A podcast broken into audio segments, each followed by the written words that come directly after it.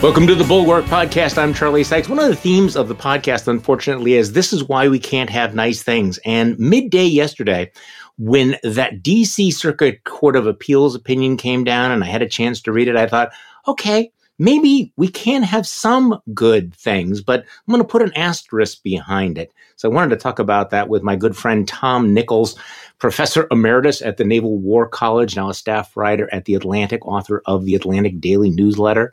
Books include The Death of. Oh, you know who he is.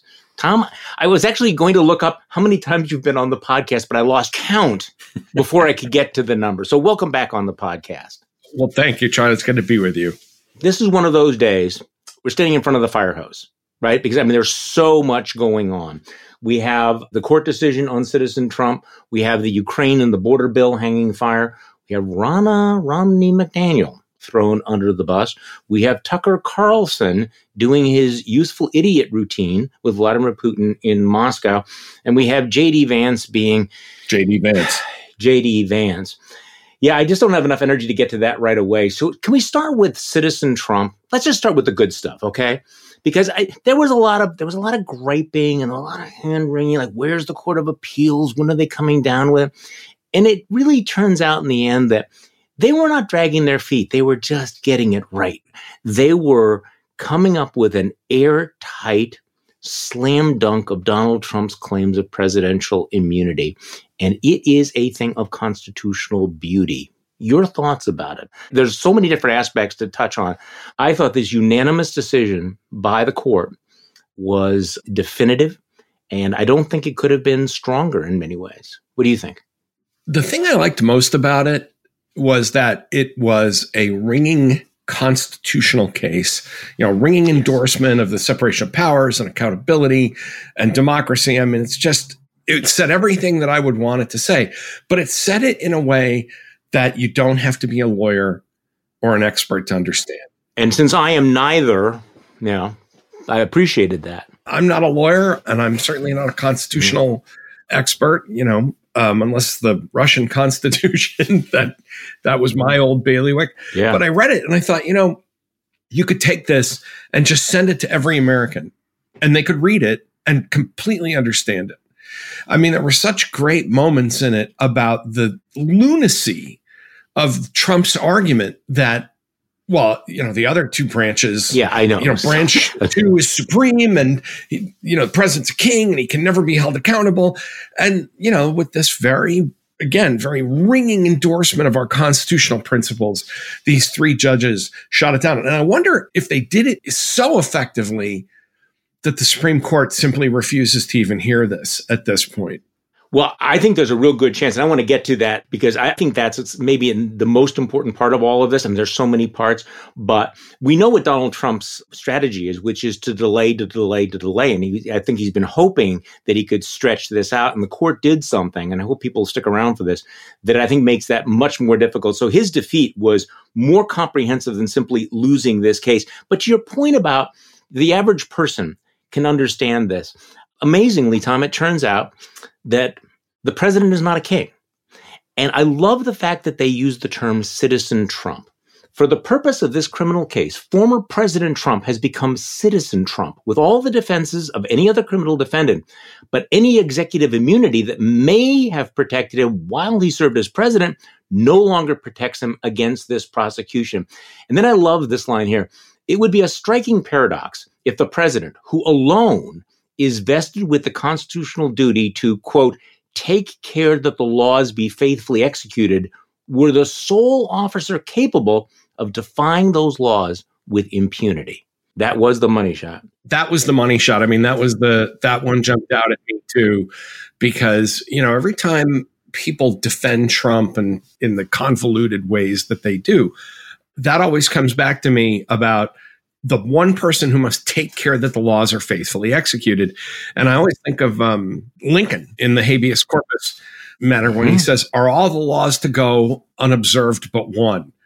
That at some point when it all falls down, then, you know, we get into this game of which laws we're going to. And of course, Lincoln was speaking out of desperation in wartime. And so I thought it was great for the appeals court to kind of call back to that to say, no, let's remember what the executive branch actually is charged with doing. And again, right. in a way and that, that oaths sensible and sensible that accords with the common sense of the average person. You know, it's like saying the only guy in town that doesn't have to follow the law is the mayor and the police chief you know. And apparently, it also uh, clears up the question about whether or not the president can uh, send SEAL Team Six to murder a political opponent. Now, of course, Trump's out there saying, "Hey, if I can't do that." Then I can't be president. So he he's not taking this well. If I can't use SEAL Team Six as you know my my personal murder squad, I mean I thought this was America. What's the point? yeah. yeah. What did he say? It was like this was like a country destroying decision. Save presidential immunity. Okay, you and I have talked for many years now about the mind of Donald Trump, that reptilian instinct that he has. But I have to tell you that save presidential immunity is not the ringing political winner that he perhaps thinks it is. If he wants to die on that hill, let him you know, you're right. He has this, li- we both noticed it, right? This lizard brain. I mean, the one thing I've always said about him is that he is the dumbest human being ever to be president, but that he has a genius for marketing. He has a genius for putting his name on stuff and getting people to buy you know, crappy vodka and cheap steaks and, you know, all that other stuff. In this case, even the people that are inclined to support him may very well hear when they hear presidential immunity, it means save my ass, legal. I'm above the law well, more than that, I have to be above the law because I did some pretty shady things. And if I'm not above the law, then I'm going to be in a hell of a mess. And it's your job, faithful cult members, to make sure that I can never be held legally accountable. We can't really argue about what's a good sell to his base, they'll take anything. I mean, he can sell them that the moon's made of green cheese. But I think for a lot of the people who might have been inclined to support him or were on the fence about is he really that dangerous? I mean, this really does come across as your duty as a citizen is to save me from the legal consequences of my own criming. Okay, so I, I know it's never a good idea to read, you know, court decisions, but I just wanted to just highlight the key section here. At bottom, they write, Former President Trump's stance would collapse our system of separated powers by placing the president beyond the reach of all three branches. Presidential immunity against federal indictment would mean that, as to the president, the Congress could not legislate, the executive could not prosecute, and the judiciary could not review. We cannot accept that the office of the presidency places its former occupants above the law for all time thereafter, which, by the way, is really what he's claiming. Careful evaluation of these concerns leads us to conclude there is no functional justification for immunizing former presidents from federal prosecution in general or for immunizing former President Trump from the specific charges in this indictment. And so holding we act not in derogation of the separation of powers, but to maintain their proper balance. So again, this is a fundamental constitutional question. And nicely written, by the way. As a former writing teacher, let me just say nicely written. It was really well written. I thought so too. Okay, so the question now, and this is an important one, is what happens now? Can Trump drag this out? Now, I think the assumption had been that Trump would do, and again, within his rights, that he would ask the court to review its own decision, which they're not going to change. Then he would ask for the Court of Appeals to rehear it en banc, which is all the judges. You have a three judge panel that made this ruling. He could ask that, delay, delay, delay, and then he will appeal to the U.S. Supreme Court, where he needs four votes to grant cert to take it up people following me so far? So all these things delay. And the real key point here is that he just, whatever tactic he does to push this trial back is a win for him. If he pushes it back past the election, it could be, you know, an ultimate win for him. The judges on this court, and I'll talk with Ben Wittes about this tomorrow because Lawfare laid this out. One of the key things is they made that a lot harder. They basically said, you don't have forever to appeal this. You have until Monday. You have till Monday to appeal this. He can't go to the en banc. Trump can only stop the issuance of the mandate by petitioning the Supreme Court for a stay pending a full application for cert, not by seeking rehearing. Okay, so a little bit of math here. I apologize in advance. You need four justices to grant cert, which is we will hear this case. It takes five justices to grant the stay, to stop Judge Chutkan from going ahead. you know, may seem like we're parsing, but that could be decisive because the stay actually could delay this case into the election or past the election. But if he doesn't get a stay, if the court looks at this and goes, you know what, we got enough shit to deal with, we're not dealing with this, then this mandate goes into effect right away and we're going to have a trial. Donald Trump is going to stand trial. Let's back up and point something out for folks that don't spend their lives following politics. There's no real constitutional issue here after that Court of Appeals decision. Well, I mean, you know, there is in the sense that Donald Trump believes that we should simply negate the Constitution, but there's no serious argument here. People should realize presidents already have a certain amount of immunity it's kind of hard to sue a president for an official act. If the president vetoes a bill that you don't like within his, you know, constitutional role as the chief executive and, you know, vetoes a piece of like, you can't like sue him because you didn't like the veto. So what Trump was saying is the Constitution functionally doesn't exist.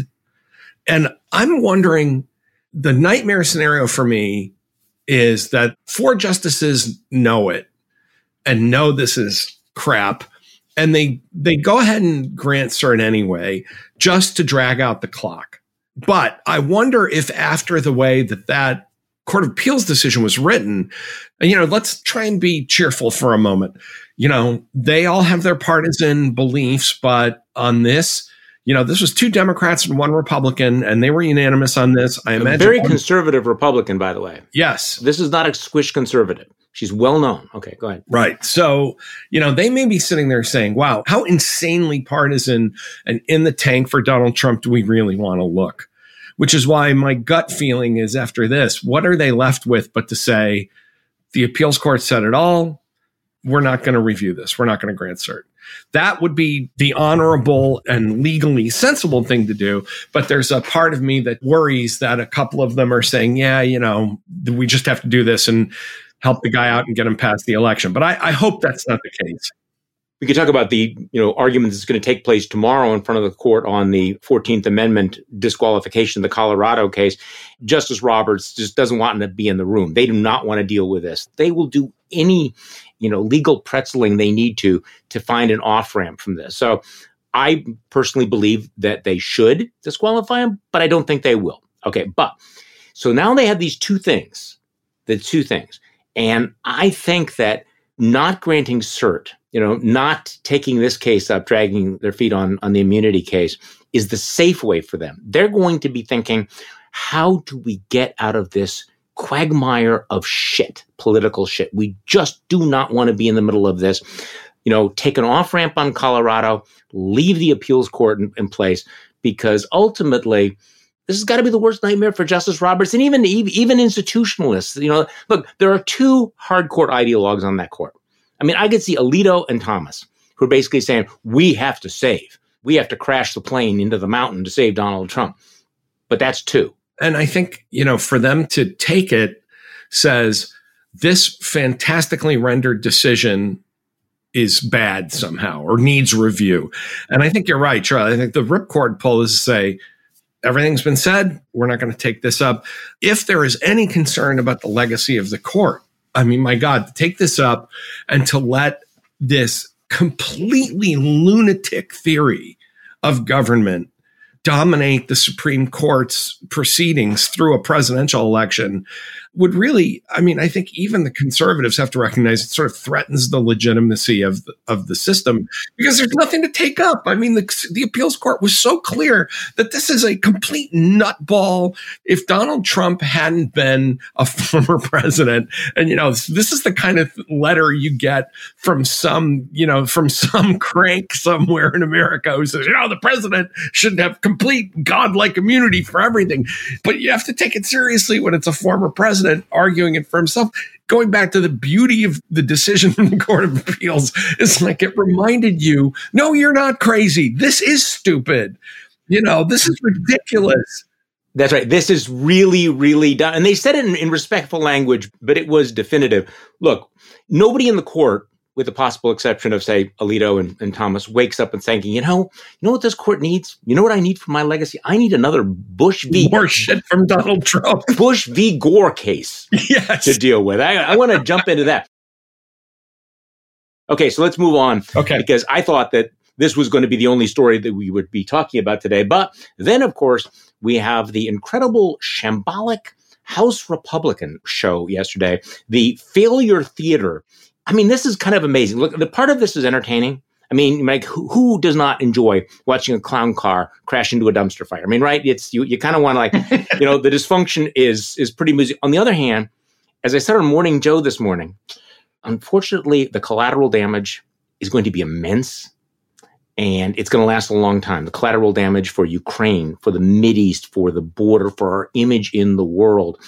Your thoughts watching this party, which simultaneously, I mean, for people who aren't glued to C-SPAN, they not only then fail with their bogus impeachment of, you know, the Secretary of Homeland Security, Mayorkas, by a couple of votes. By the way, they'll try it again next week, but it's still a sham trial.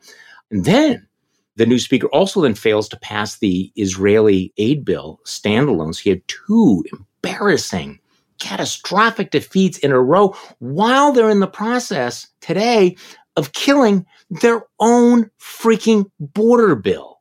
Can't make this shit up. You know, Charlie, for years, you and I have had a friendly competition or a friendly um, reminder to each other about which one of us is going to be the first to drop an F bomb. So this time oh. I will be the first because I was watching this and I was thinking of a movie I really like called A History of Violence. Okay. With uh, Viggo Mortensen and William Hurt. Okay. William Hurt is this Irish mobster who has, you know, put out what he thinks is a very simple hit. And by the end of the movie, there's like bodies everywhere and there's blood and his mansion is a shambles and he's wandering around with a gun yelling, How do you fuck that up? All I can think of the Republicans sort of, you know, running their hands through their hair and all these shell casings and, you know, all this damage and fire and, you know, wandering around saying, how do you, it was a simple vote. You needed a majority of the members voting and you screwed it up. Mike Johnson is managing to make Kevin McCarthy look like a great tactician a right, strong right. and muscular speaker in comparison. McCarthy is getting like Tip O'Neill status compared to this now. But it shows you that, first of all, on a more serious note, I think it says within the GOP, they don't talk to each other. There's not one unified Republican Party, there's like four Republican parties inside the House at this point. Yeah. And each of them is a kind of mini caucus, and they don't level with each other because there was once upon a time, Charlie, when you and I were Republicans, you know, one of the things Republicans were really good at was not self owns like this one, that it was, you know, once the party decided to march in one direction, they didn't have a lot of backbencher revolts. They didn't have a lot of unexpected, you know, moments where votes fell apart.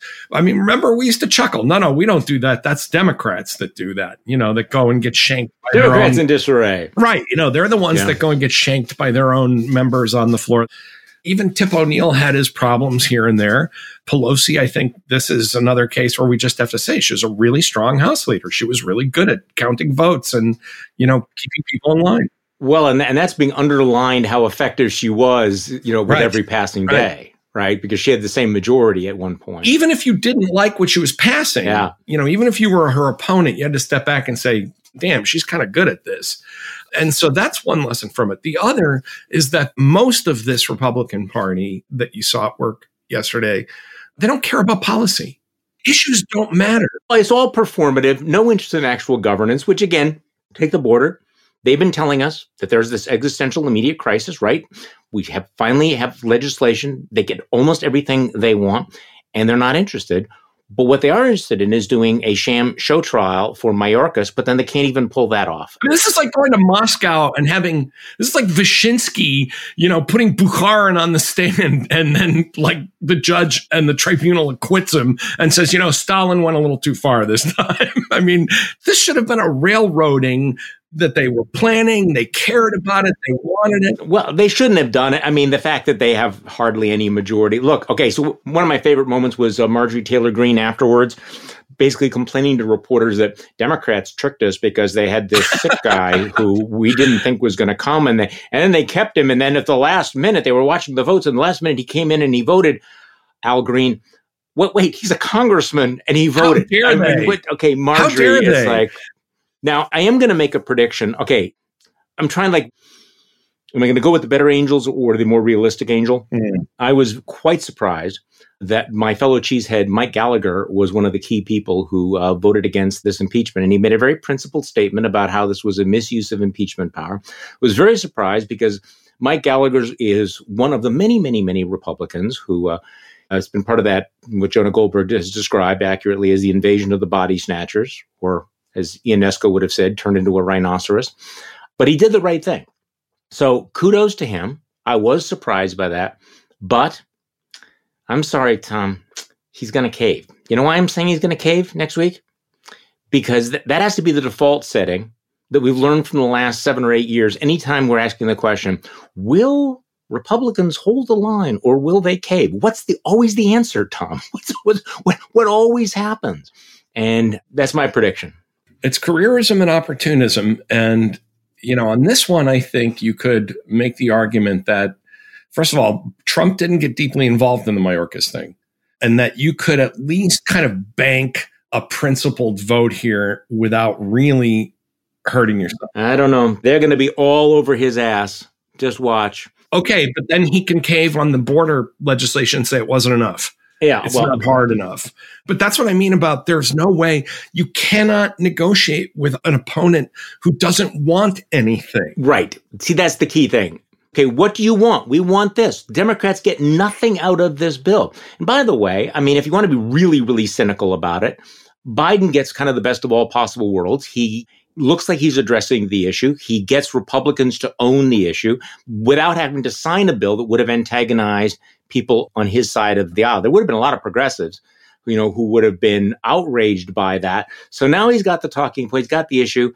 But Mike Johnson, you look at him, you look at the Republicans, the way they've handled this. And I mean, this is really three dimensional chess for idiots. I mean, it's like we're being so clever in our rank cynicism. But as entertaining as I find this, and I do find this highly entertaining, I have to say that the real world consequences are horrible. And you correct me if you think I'm being too dark here. What we are about to do to Ukraine is going to be an historic break in American faith. Now, it's not won't be the first time this has happened, but Vladimir Putin is winning a victory in the American political world that he was unable to obtain on the battlefield until now. And as a direct result of these games these fuckers are playing, Ukrainians are dying, more Ukrainians will die. And the consequences of Vladimir Putin rolling to victory in Ukraine are so grave and we will live with them for so long. And it comes down to one thing it comes down to a Republican Party that is so enthralled with Donald Trump that they've abandoned everything that even they thought six months ago. I would even say it's not that they're enthralled with Donald Trump, it's that they're enthralled with living in Washington and keeping their jobs. They don't want to go home. It's so sad to watch, you know, Stefanik and Vance and Hawley and others and realize that, you know, there's this undertone of, hey, I'm not going back to Missouri. I'm not going back to upstate New York. And I think that that's a big part of it. Yeah. I don't think any of them have a deep enough commitment to any principle to even be in favor of Russia that requires a decision, right? I mean, this is more like instant oppositional defiance disorder. Well, what, you know, what would be good for Biden? Would aid for Ukraine help Biden? You know, if Ukrainians start winning, well, then we can't do it. Biden wants it, so we're not going to do it. And I think you're lowballing how big a betrayal this is because I also think that it's a betrayal that could eventually, you know, down the line, four, five, six years. I mean, it could pull us into war in Europe. Oh, I, th- I think so. I mean, this is a betrayal of our, of not just of Ukraine, but of our allies. It raises questions about our commitment to NATO, which will then be underlined even more dramatically if Donald Trump becomes the president of the United States. It emboldens the Chinese. You don't think that President Xi is watching this and thinking, you know what? Maybe I'm, I'm kind of hungry for a little bit of uh, Taiwan. There is so much that unravels from this one stupid, cowardly, opportunistic, morally vacuous moment that the Republicans are in that it is existentially chilling to think it through. Not only do you have to worry about now about what happens in Asia, but I think one of the things Putin has been trying to prove for years is that NATO is a paper tiger, that NATO doesn't really matter. And if he wins in Ukraine, I could see him saying, and now I'm going to take a small chunk of one of the Baltic states where there's a lot of Russian speakers. And I'm going to replay the Crimea thing. And because he doesn't understand that NATO is real, Article 5 is real, that the biggest military alliance in the history of humanity will take it seriously, you know, I think we could end up in a global disaster. And for what? I feel like the guy at the end of Band of Brothers. Remember the guy who stands up in the truck and he's yelling at the Nazis? I feel like I'm I'm yelling that at so many of these people. For what? Yeah, for what? You, know, for you servile goons. You know, what for what are we doing here? I said this back in 2016. You win. You have unified Republican government. Donald Trump is president. Both chambers are controlled by Republicans. What do you want? And I can't tell how many people, you know, would shrug. And basically the answer was, well, as long as you're mad, mission accomplished. People may think you're exaggerating. I have to tell you, as being part of this, I think that's actually true. What do you want? I want us to be in power, not you in, in power. Okay, so you use the term morally vacuous before, which is a great segue either into discussing JD Vance or Tucker Carlson. Why don't you choose? Who do you want to go with first? You know, JD Vance's moral vacuity is now just a matter of, you know, ongoing record. I mean, I think what's interesting about Tucker is that he's combined that. I mean, JD Vance has got what he wants for now, right? He's in the Senate. He's got the office. He's got the driver. He wants to be VP really bad. Now he's just kind of doing fan uh, service, right? Customer service. Oh no, no, no. Really?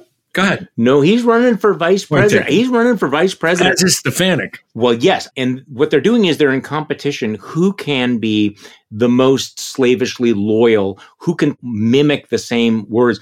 But I thought that when JD Vance went on ABC and started suggesting that, you know, presidents can defy the U.S. Supreme Court. Remember, you know, when Andrew Jackson, you know, wanted to, uh, you know, begin the genocide of Indians, you know, he said, Justice Marshall has made his opinion. Now let him enforce it. Okay. That may be that little cloud on the horizon, Tom, but you and I both know how that comes.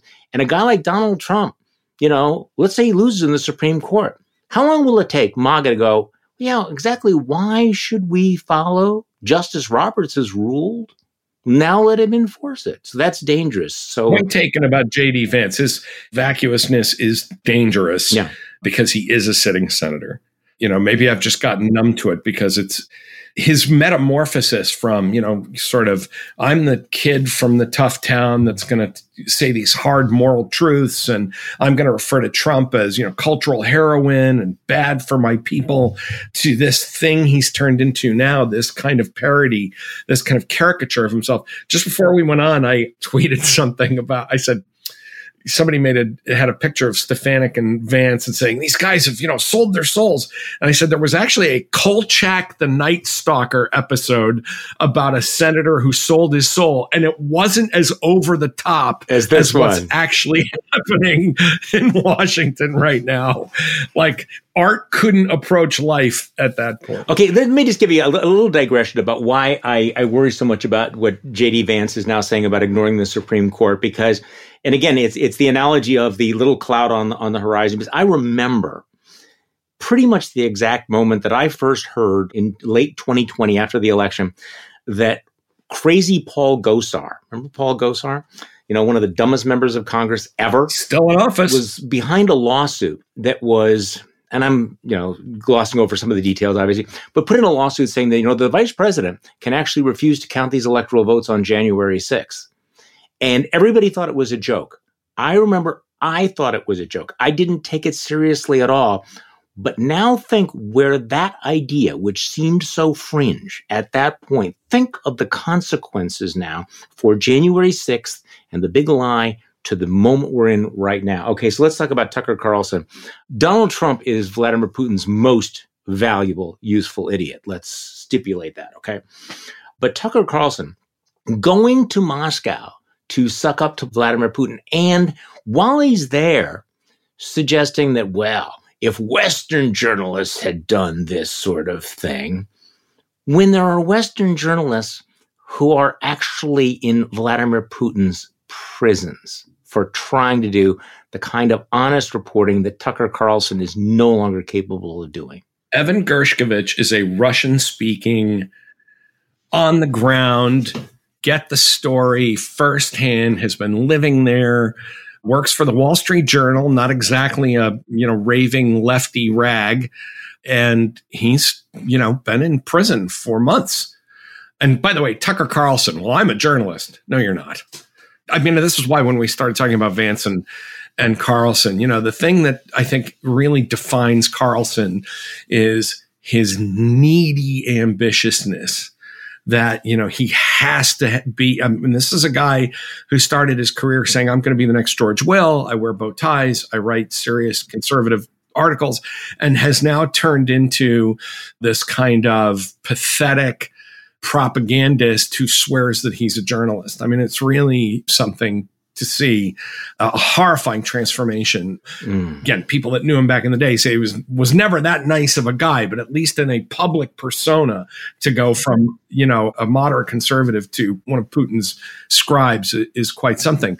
Um, but there are Russian journalists who have had to flee Russia and are living in the West who can't go back because they won't just go to jail; they'll be killed. Right. Now, if Carlson asks Putin about that and tries to get Gershkovich out and puts him on the spot, good. I'll applaud Tucker Carlson for using his in with Moscow.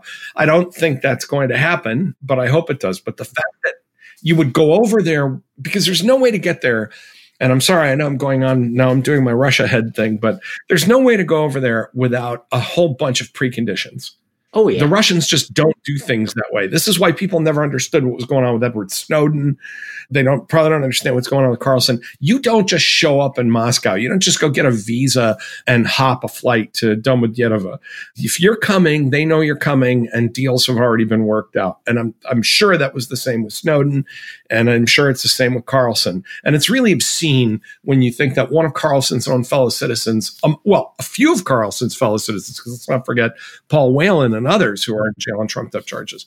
Let's say charges that cannot be decided in a Russian court and that have been gigantic sentences that are clearly political statements. So, you know, for Carlson to do this, just, and then to have the balls to have the pure brass to say, well, I'm a real journalist and I'm just doing this because Western journalists won't. No, Tucker, Western journalists don't do it because they tried to and they're in jail, and Russian journalists can't do it because they're over here trying not to get killed. Well, okay, so I'm going to beat my horse one more time here because um, you know I remember uh, shortly after the Russian invasion of, of Ukraine, the public opinion polls were over showing that Republican, the rank and file Republicans were overwhelmingly um, in favor of our aid to Ukraine, were supportive of Ukraine, were opposed to Russia, and yet there was still Donald Trump out there. And I remember at the time thinking, don't look at the numbers, don't listen to the leadership. What's going on with the id of the right wing? What's happening in the entertainment wing? So Tucker Carlson seemed like an outlier and is still kind of an outlier, sucking up to Vladimir Putin. But now look where the Republican Party is. Where is the leadership of the Republican Party? You'd like to think that it's the grown-ups, you know, who were saying we will we will not abandon Ukraine. But the modern Republican Party, just know, and again, this is true over and over again, you have to take those ideas seriously. You have to understand that Donald Trump is not always leading the band. He's sometimes seeing where the band is going and then he tries to get out there in front. This is just crucial to understand about these guys.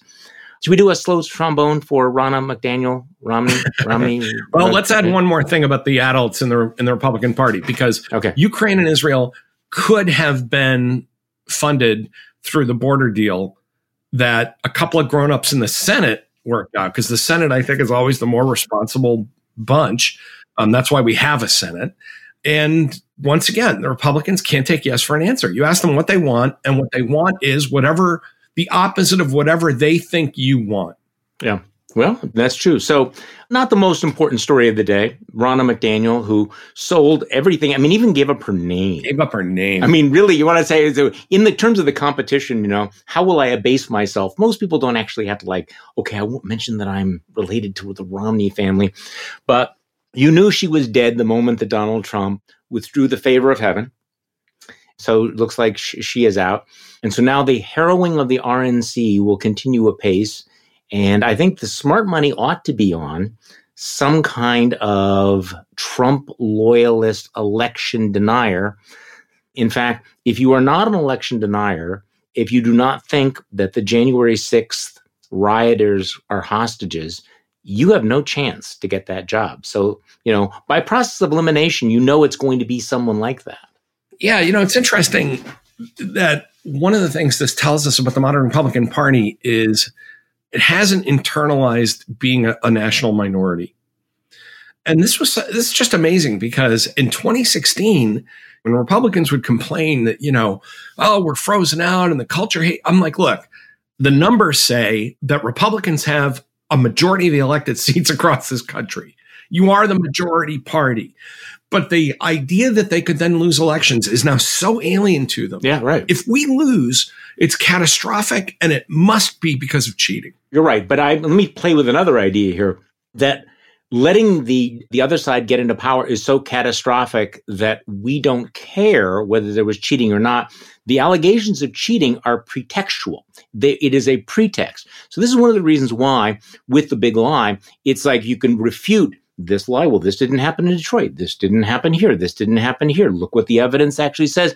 And it doesn't matter because they will always shift it because ultimately they didn't really believe that there was cheating. What they really believe is that they have an entitlement to power because the other side is so loathsome and dangerous that they must be kept out no matter what, no matter what it takes. These are two delusions that mesh well.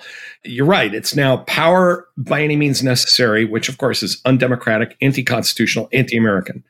But there's a comforting myth behind it of we really are the real Americans, the real majority, the real people you know, this is a classic authoritarian and even fascist belief. Yeah. That there is a real people, that the nation has a real people, and that everybody else is just, dare we say, vermin.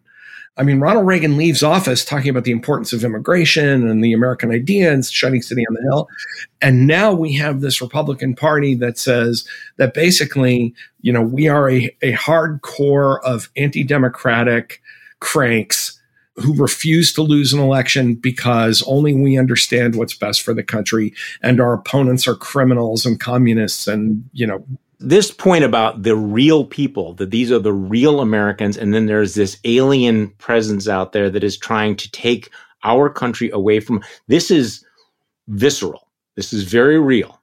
This is very, very real. It's growing among people who don't spend a lot of time among their fellow Americans or among those who are different from them part of that big sort. It's easy now to avoid being around those other Americans. It is. We've had this massive demographic sort, and then we, of course, we now live in our own silos.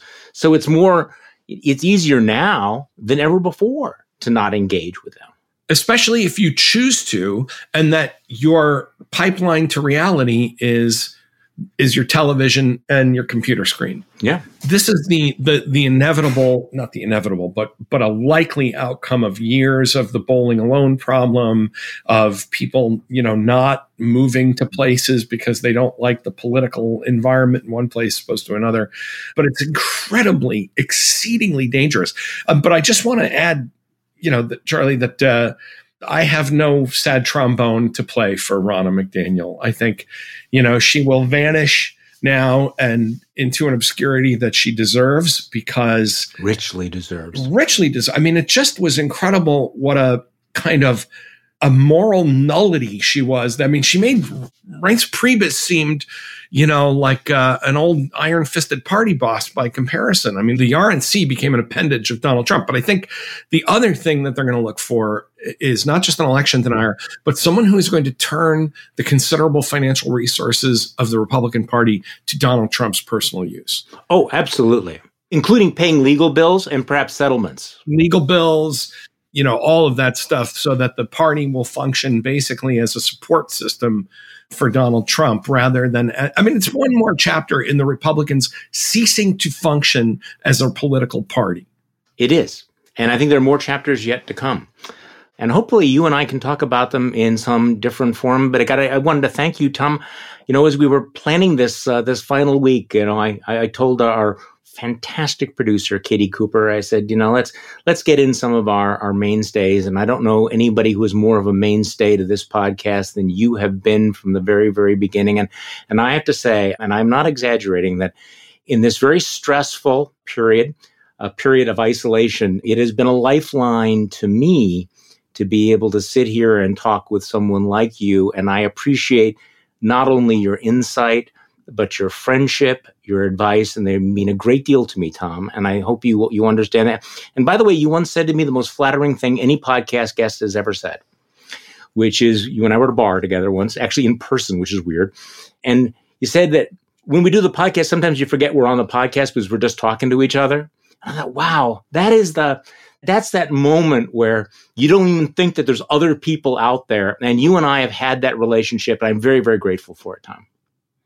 Well, you know that I, I feel the same way, Charlie. And I wanted to tell you one of the things that I found most important about our friendship was the way it began.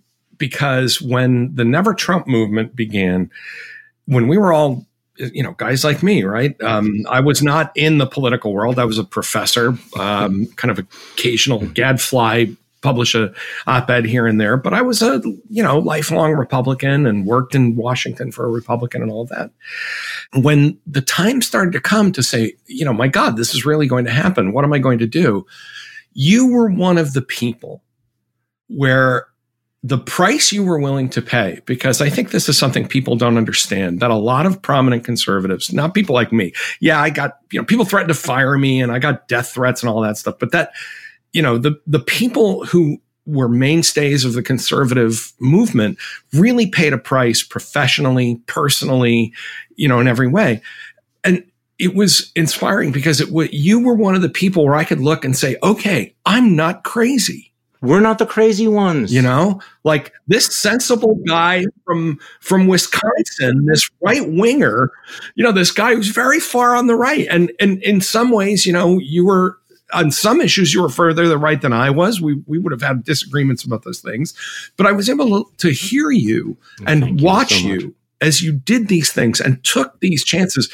And I could say, I'm not crazy. This is the right thing to do. There are sensible, conservative people, very conservative people who are not going to do this, who are not going to get on this train. And Charlie, I can't tell you for a lot of us you know, who were coming to the never Trump realization and, you know, back in the day, that was really important to have examples of sensible guys like you saying we don't have to oh, do this. And in fact we shouldn't do this and it's the and it's the wrong thing to do. And i want to thank you for that charlie because over the years you know maybe we've played the same role for each other but i feel the same way about you that every now and then i come on here and we talk and i go yeah right yeah. We're not crazy. This is actually a sensible thing because I think the attacks on the never Trumpers in those years really were kind of gaslighting that you just don't understand, that it's not going to be like that. We turned out to be more right than we knew, sadly. And I'm glad that we maintained this kind of, you know, this kind of circle of sanity that I think was really important for helping all of us stay, you know, stay on on the right path. And I wanted to thank you for that and for this show, Charlie, because that was an important part of it. Well, thank you so much. The circle of sanity. I just think that is so important, and I wanted to reiterate that, you know, given how frustrating and um, disconcerting and soul crushing in the last you know seven years has been for some of us to be able to realize that we're not alone which is why i think there's a tremendous appetite for a community what happens is is that you know one by one people get picked off because they realize okay i would be willing to take a stand but i'm not going to go off the cliff by myself well um, we're not going off a cliff but you're not alone you're not the crazy ones. And I think that that's very, very important. I think that's going to continue. Whatever happens, whether we're in the twilight or whether we're like at the new dawn, of the restoration. Don't be ground down by it because it is so easy. And I think these personal ties, these personal connections, and this is what I'm really grateful for, you know, since uh, 2016, when I left the radio, the number of people that I have met now and been able to establish relationships with that I never would have encountered before. And then we've had these conversations that I don't think we ever would have had, um, has been a good thing, has been a valuable thing. I'm grateful for that opportunity, although horrified by what created that opportunity, if you, if you understand. so thank you so much, Tom. And I think we all reorganized ourselves and rediscovered what's important, Charlie we rediscovered and we rethought about what, what it was. I mean, that that's part of that clarifying moment. What do we really want? What is really valuable to us? And you sorted it out. What do we believe in? Other people had very, very different answers. So, Tom, see you around very soon. Thank you for everything, Charlie. And for all of you, I think you know that coming Monday in this seat, will be my colleague Tim Miller, who's going to be taking over the Daily Podcast. And I don't need to introduce Tim to you. He is a supremely talented individual. And I think he's going to have a lot of fun here. And um, as you know, he's got more than a few hot takes. So Tim Miller will be taking over the podcast on Monday morning. I'm going to be back for one last show on Friday, so stick around for that. The Bulwark podcast is produced by Katie Cooper and engineered and edited by Jason Brown.